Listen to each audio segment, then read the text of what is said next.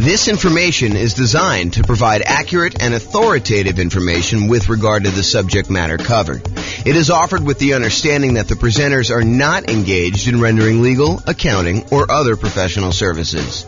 If legal advice or other expert advice is required, the services of a competent professional should be sought. Welcome to the Sandy Springs Real Estate Investing and Real Estate Financial Planning Podcast. Learn all about investing in real estate in Sandy Springs, Georgia, with a combination of real estate financial planning and modeling with numbers specific to Sandy Springs, plus syndicated, more generalized recordings of live and pre recorded real estate investing classes, not all of them specific to Sandy Springs. Be sure to stay tuned after the podcast for a message from our sponsors. Well, good morning and welcome everyone. I am your host James Orr and I have a really cool class today. This is a this is sort of a subtlety, a deep dive, some nuance to the idea of whether or not you should sell your rental properties and then take that money and invest them in the stock market if and only if that means that you can be financially independent. So, what we're going to cover is I'll set up the kind of scenario so you understand what we're doing. I'll kind of give you a little background, then I'll walk you through some of the numbers and we'll kind of wrap it up. So here's the idea. So imagine for a minute you are wanting to do the nomad strategy. Nomad strategy is where you buy a property as an owner occupant. You put 5% down in this case, although you can put any, you know, 3.5%, 0%, you know, you can put more than 5% if you want to. In this case, we modeled it using 5% down. So you, you go buy a property as an owner occupant with 5% down. Yes, you do have private mortgage insurance but you move into the property, you live there for at least a year. It is a requirement of the lender that you live there for a year. Once you've lived there for at least a year, you save up and you buy your next property. And it could be at the year point, it could be later than a year. It depends on the city and kind of like the assumptions we use for that particular city. So we modeled this in 300 and 304 cities now. We actually got rid of one city this last week. So you modeled it in 304 cities and you buy your next property, you convert the previous one to a rental, and you repeat this process until you have up to 10 rentals. And the thought process is you can, using that model, achieve financial independence when all of the income coming in from your rental properties and any money you have invested in the stock market using a safe withdrawal rate, those two things combined, the cash flow from your rentals and the money you have invested in stocks using a safe withdrawal rate, when they exceed your income the amount of money you need, your, your expenses that you need to live. So the idea is when does when does that person achieve financial independence? However, if you're doing that strategy and you've got all these rental properties, and let's say the cash flow on them in your particular market is not amazing, sometimes you're looking at a ton of equity in these properties, and you're thinking to yourself, you know, should I just sell these properties, pay the proceeds, you know, pay the uh, the closing costs, pay the real estate commissions, uh, pay capital gains taxes, pay the depreciation recapture tax, and take that money and then go invest in the stock market. Because if I invest in the stock market, I can use a safe withdrawal rate in order to live on that and be financially independent. And in some cases, as you will discover, it actually is faster for you to sell the rental properties and invest in stocks to be financially independent. It's kind of crazy. There are other times, though, when it would be better for you faster for you to actually do the nomad strategy. And really, what I'd like to compare is not just the speed of getting to financial independence, but also net worth. You know, if do you have a higher net worth doing one strategy versus the other, or do you get to financial independence faster doing one strategy versus another? And we'll look at this analysis over 305 cities. And you may be thinking to yourself, you know, James, why does this happen? And part of the reason this happens is this concept of return on equity. And I covered this in the class last week. I think the class I taught last week where I covered this was called um, accessing property or accessing equity in properties. It was a class about like how do you get out of how do you get equity out of your properties?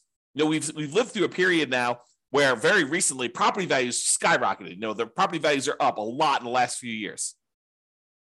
And because of that, and interest rates were low, so we were paying down on their loans pretty rapidly because low interest rate loans pay down on their loans a little bit faster than um, the the uh, ones where you have higher interest rates. They pay down sooner. It's not faster because you pay them off over you know wherever the period of loan is, but you pay them off sooner. Like they get paid off in bigger chunks earlier on. I guess is another way of saying that. Um, so anyway, your equity is growing really, really fast. Your property values are going up. The amount you owe in a loan is actually going down. So the amount of equity you have in your property is going up very rapidly. And so when you think about the returns you're earning on your rental properties, you know your appreciation return, it's definitely increasing. Your property value is going up, and as long as the, the appreciation rate is the same, the amount you're earning, the dollar amount you're earning appreciation is going up. But when you think about the return you're earning on the equity you have in your property, then that is actually going down over time and the amount you're paying on paying down in debt is actually going up over time but the amount you're paying down on debt divided by how much equity you have is actually going down over time cash flow is going up a little bit over time but the depreciation benefit that's static for the 27 and a half years if you're buying a residential property and that divided by equity is also going down so you have these three massive returns appreciation going down over time debt pay down return going down over time and cash flow from depreciation going down over time all when we look at what the return is compared to equity. And we're concerned about this because once you buy a property, we really don't want to look at return on initial investment anymore because who cares how much you put down when you bought the property 15 years ago? What you really want to know is how much am I earning now on how much I have in the deal, such that if I wanted to sell the property and take that money out of the deal, what return do I need to beat? What return do I need to get somewhere else on the money that I'm going to pull out? And so, really, what we're thinking about is return on how much equity we have in the deal. And technically, we want to think about how much return we're getting on what I call true net equity, which is your equity after all those expenses closing costs, real estate commissions, uh, capital gains taxes, and your depreciation recapture tax. So, it's really how much return we're getting on the money that we would walk away with with closing, free and clear of any taxes or any other obligations we have, any expenses we have on it. Okay. And what I'm showing, what I'm trying to point out to you is that the overall return goes down. So when we buy these rental properties, they're like rocket booster returns. This is showing the return from that class I did last week and showing you the overall return we're getting on equity for like doing a nomad strategy, which is what we're talking about today. And you can see how this return is pretty massive early on. But the longer we own that property and the more equity we have in that property, the lower the returns we're earning on that equity. And eventually get to the point where the return is literally just the appreciation rate, an unleveraged appreciation rate, and your cap rate on the property. Now, if you're in a market where you know your cash flow isn't that great, it may make sense to take advantage of when your property's got these awesome returns early on and to sell them and then move that money over to the stock market so that you can get a return on the safe withdrawal rate. Maybe you have a better kind of like the, uh, the, the, the amount that counts towards your financial independence. In this case, the amount you have invested in the stock market times your safe withdrawal rate is actually contributing more than the cash flow part of your return is on the amount of equity you have. Maybe you have a massive amount of equity in your property, but cash flow isn't that great. And so in markets like that, those are ones where we would actually see it be faster for you to go ahead and sell your properties, pay all the expenses on them, and then invest that money in the stock market. So we modeled this for over 300 US cities. 304, I think, is the number at this point. We got rid of one city uh, last week. One of the cities we had picked, um, I learned, was primarily a over 55 retirement community. Happens to be one of the top 305 cities in the US in terms of population, but it also happens to be a 55 plus retirement community. And so I didn't think it was a representative city to do analysis on. So I've since removed it. So now we're down to 304. Okay. So in this case, we're comparing in both the scenarios, both the cases we're comparing, you are doing the nomad strategy. You're buying a property, you're moving in, you're living there for at least a year uh, until you save up for a down payment. Then you're buying another property, converting the previous one to a rental, and you're repeating this property until you buy up to 10 rentals. In some cases, you don't get to 10. You know, you're able to reach financial independence before you get to 10. In other cases, you're buying 10, you know, almost in 10 years. Okay. So you're doing that, you're putting 5% down and you're doing that. Okay. Now, in one of the scenarios, you are not ever selling any properties. You're just always keeping your properties. You're never selling any of them. That's what we're calling the baseline nomad model. However, in the other strategy, we're saying, look, you're going to do the nomad strategy exactly as the other one was doing it. However, each month we are going to do some calculations. We're going to calculate hey, look, if I went and sold my properties and I paid closing costs, if I paid real estate commissions, if I paid capital gains taxes on the gains I've had while since I've owned the property, and I pay back depreciation, um, you know, with a depreciation recapture tax, you know, all four expenses you have when you sell a property, and the net proceeds of that if I could take the net proceeds and invest them in the stock market and then use, you know, 4% safe withdrawal rate times the money I now have in the stock market, if that means that I have triggered financial independence, then go ahead and sell the properties, stop buying any more properties at all because we've reached our goal of financial independence and we're done. And then I'm going to compare those two strategies baseline nomad, where you're not ever selling any properties, to this one where if you actually can be financially independent, then do it. That's what we're talking about here. And you can see the analysis if you want to go drill into the charts and, and kind of see what's going on, or go look at your individual city and see how your own individual, individual city, individual, lots of tongue twister, individual city has performed. You can go to this URL on the screen and actually see it. Okay. Now, I've already covered what financial independence um, I've covered this in previous classes. I'll, I'll, do a really brief one here. Really, we're saying you're financially independent when the net positive cash flow from your rental properties This is after all your expenses, your principal, vacancy, principal, interest, taxes, PMI, insurance, maintenance, management, all those expenses come out. The net positive cash flow from that counts towards you being financially independent. Any invested assets you have times your safe withdrawal rate. So any money you have in the stock market or bonds or any loans you've made as a lender, if you want to be a hard money lender or something like that, all of that money that big pile of money times you know a yearly safe withdrawal rate would count. So the the four percent of whatever that dollar amount is. If you had a million dollars invested in stocks and bonds and loans out there as a hard money lender, then it'd be about forty thousand dollars a year would count towards you being financially independent. Plus all three passive income types social security annuities and pensions which we're not modeling in this particular scenario so we're really focused in on cash flow plus any safe withdrawal rate times uh, plus any safe withdrawal rate times the amount you have invested. So those are really the sorts of financial independence. When those exceed your living expenses, that's when you're financially independent in our modeling. All right, so let's, uh, let's talk about our assumptions. Man, I've got like a, a, a slow tongue today where I'm like being tied up with all my words. Maybe I should slow down. Maybe that's what's going on here. All right, assumptions. So each city's modeling uses their median home prices and estimated rents on those properties. We did not apply any of the 88 strategies we have to improve cash flow. So this is not like an optimized strategy where you know you could you go into that market or you live in that market and and you expect you're like thinking there's no way I can achieve what he told me because there's no way I can find those types of deals. No, we basically took off the shelf properties, median home prices, and the estimated rents you can get on those, and that's what we use. It should not be hard for you to to mimic our results. Okay. In fact, you could really improve on our results. Further, with our assumptions. So the job income does vary based on the city so that they can afford a property in their market. Um, I didn't want to say, you know, you know, if everyone makes five thousand dollars a month and someone in California could never buy a home in that marketplace. So I say, hey, look, your job income is in line with whatever the price of houses are there, so that you can qualify for an owner occupant property. In cities where they have a higher income, they then need more passive income, investment income, and or rental income to be considered financially independent. So because we gave people in certain cities more income so they can qualify for these loans, we also now set the bar higher for what they need to do in order to be financially independent. They have to actually replace that income. So it gets, even though they make more money, now they need to actually replace that in order to live in that city.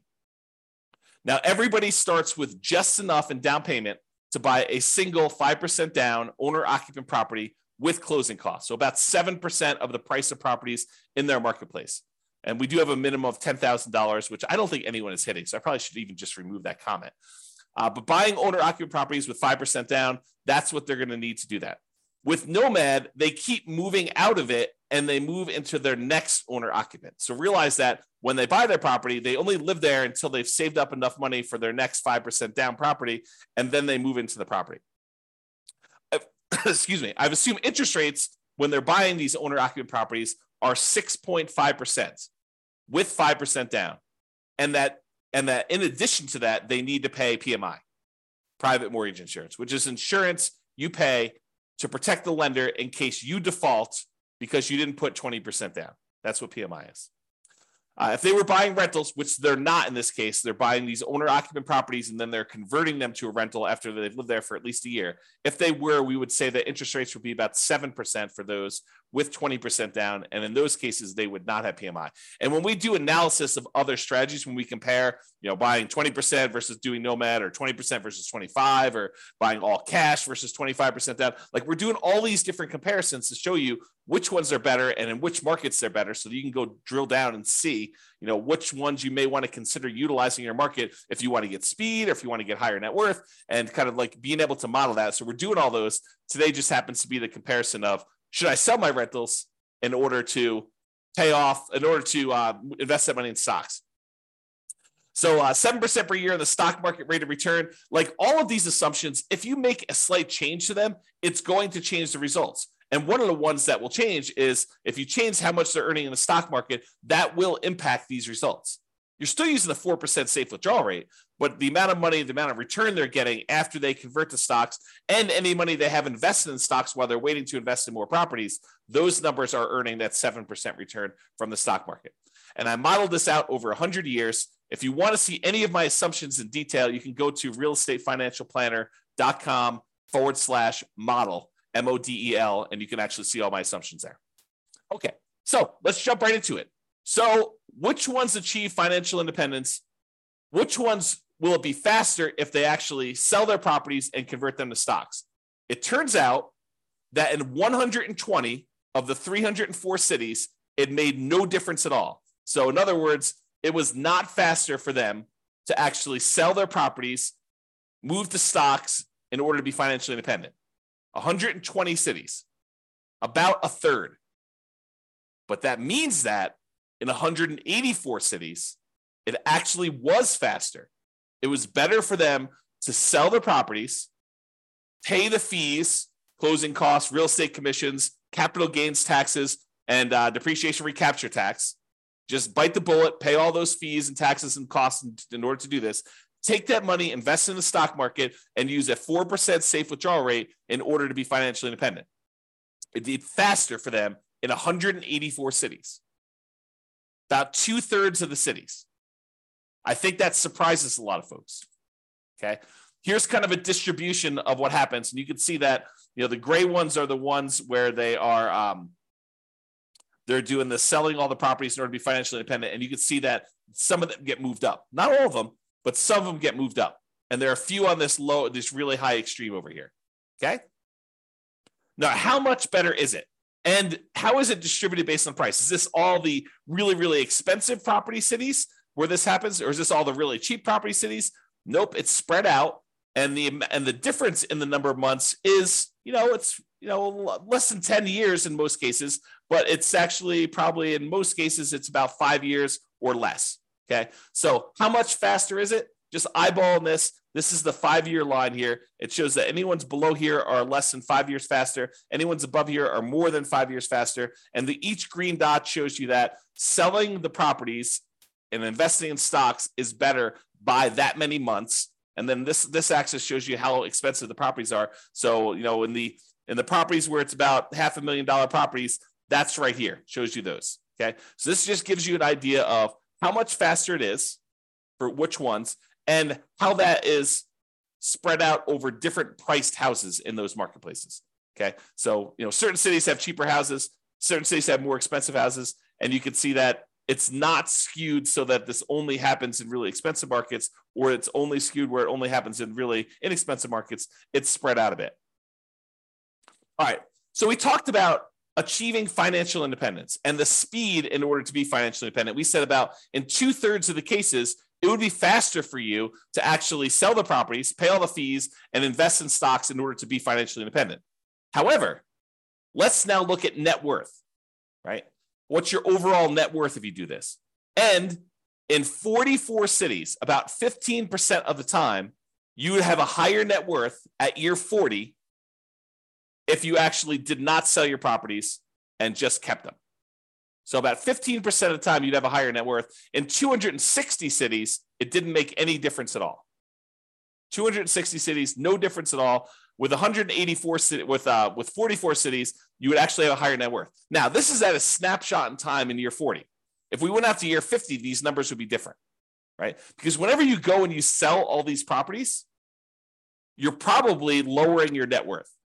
You're paying all the costs in order to get at that equity. You know, you're paying your closing costs and real estate commissions. You're paying your capital gains taxes. You're paying your depreciation recaps. All of those are pretty expensive to get at that equity to begin with. And then if you're if you're earning seven percent in the stock market, that 7% has to be greater than the return you're earning on your rental properties in order for you to have a higher net worth, which in most cases is probably not. Okay. So this is a snapshot in time showing you that in 44 cities at year 40, it would be better for you to keep the properties. And it shows you the distribution for those. And it tends to be the ones on the lower end of the price point is where that happens. Okay. That just happens to be where it is. All right. So let's take a look at some of the summary stuff. So when you look at and I have average and I have median here. So on average, selling the properties, if it means you're able to be financially independent, speeds up your time to financial independence on average about 21.6 months, a little less than two years. So it's a little less than two years faster to do that. Now, that's not a huge difference. It's 4% better when you sell your properties. Okay. If you want to think of it that way, that's on average. If we look at the median, the middlemost number, it's just over a year. It's a year and three months, 15 months. And that's 2.9% better or faster to have done that. Okay. As far as net worth goes, when you do the nomad strategy and you don't sell any properties, your net worth on average is 11.168 million. So 11.1 million in year 40. When you sell all the properties, your net worth on average is 10.8 million, a difference of about 329,000. Now, I want to point something out to you. We're talking about numbers 40 years in the future. If you want to think about what that means in terms of today dollars, it's about one third of that. Okay. So, you know, 11.1 million is probably a little less than 3 million in today's dollars. I'm sorry, a little bit less than 4 million in today's dollars. Okay. And, and 10.8 billion is less than that, but not that much. The difference is 329,000. That's like a difference of about 110,000 in today's dollars. So we're not talking about huge differences. It's a 3% difference in net worth. So again, not huge when you do that. Now let's talk a little bit about risk. Oh, by the way, that was average. The the median net worth difference is 8.1 million versus 7.6, or a difference of 477,000. In today's dollars, that's like you know $150,000 or so. It's 5.9% better for you to have done the regular nomad, not paid those expenses. But are you trading a little bit of net worth in order to be able to be financially independent earlier, faster? Okay. And you know what we're not talking about is we're not talking about the idea that you may be able to, in some cases, still stop working when you haven't technically achieved financial independence, knowing that you could convert it to the stock market at any time, but you could sort of like, I don't know, almost coast in. I'll have to do a whole class on that later. But the idea is that sometimes, even when you're not quite at financial independence, you can stop use some money to kind of like bridge the gap to get there. Okay. Like imagine for a minute, you're looking at your rental properties and you realize that, you know, a whole bunch of properties are going to pay off a year from now, but you have more than enough cash set aside to get you to that year point. And at the year point, when your properties get all paid off, your cash flow is going to increase massively and you'll be financially independent at that one year point, a year from now when you pay off the properties. But let's say your living expenses are $10,000 a month and you've got $500,000 in cash somewhere. Could you go spend $120,000 from your cash, stop working a year early, knowing that a year from now, when the properties are paid off and your rentals are going to provide more than enough cash flow in order to support you at that point, could you go and do that? Sure. If you have half a million dollars, you probably do it two years early, right? And so we're not talking about that as a strategy, which is probably a whole separate class. All right, let's talk about risk. When we look at risk, really the baseline nomad is going to be a little bit less risky um, when you're looking at things until you get to the point where you sell off the properties and then you get rid of a bunch of debt and that becomes less risky for you to have sold off the rental properties at that point. So if you think about it this way, one of the ways we measure risk is a whole bunch of measures related to debt, like your debt to income, or your debt to your net worth, or your debt to your liquidity, or debt to your account balance is another way of saying that, or how many months of reserves you have uh, based on how many rental properties you need to kind of like have reserves for. And so you can see when you sell off all your rentals, that you de risk your portfolio. And so whenever you go and you sell off your properties and then invest in the stock market, you're trading all the risks we have associated with rental properties for now the risks of the stock market. They're just different risks. It's not that they're necessarily better or worse depending on who you who you are and what you believe. But when you actually get rid of a lot of leverage, that does de-risk your portfolio because you're unleveraged. Okay. So selling off rental properties tends to de-risk you, except when we look at your total rent resiliency and your total price resiliency, which are a little bit better in the in the regular baseline scenario. All right. So you could apply all of the 88 strategies that we have to improve cash flow to improve on these numbers. We're basically using median price properties and what rent might be on those in each market. You should be able to choose better and do better if you were deciding to do this yourself and I do model some of those improvements in the modeling thing. You can go see me, you know, do like, you know, what if you can get 10% better rents, or what if you buy a property at a 5% discount or 10% discount? We look at those and see the impact of doing that versus doing the kind of like baseline scenarios we've got. If you go to the realestatefinancialplanner.com forward slash model, you can see all those for your city. I did it for all 304 cities. Okay.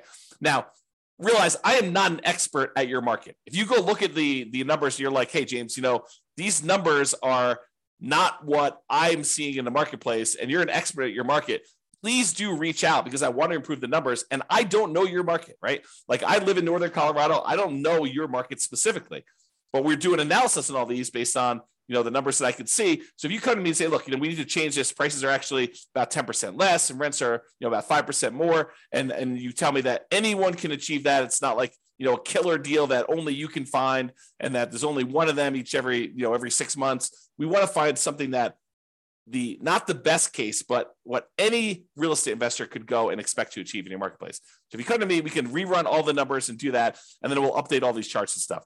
So if you're watching this video after the fact and you're like, hey, the video, the numbers in your video are different than the numbers you're showing on your website. Yeah, as prices change, as interest rates change, as rents change, as someone comes in and tells me, James, your numbers are all hosed, I will update those and we'll readjust them. And so they may show up as slightly different uh, from what you've seen on the video, or very different depending on what happens with the market. You know, if interest rates change dramatically in one direction or the other, the numbers will look very different.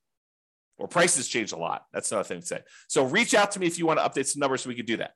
All right. So, in conclusion, in our current market conditions, our current price, current interest rate, current rents in the 300 plus US markets, using what I would refer to as less than ideal median price to rent properties, eventually selling all your rentals can help you achieve financial independence faster about 60% of the time.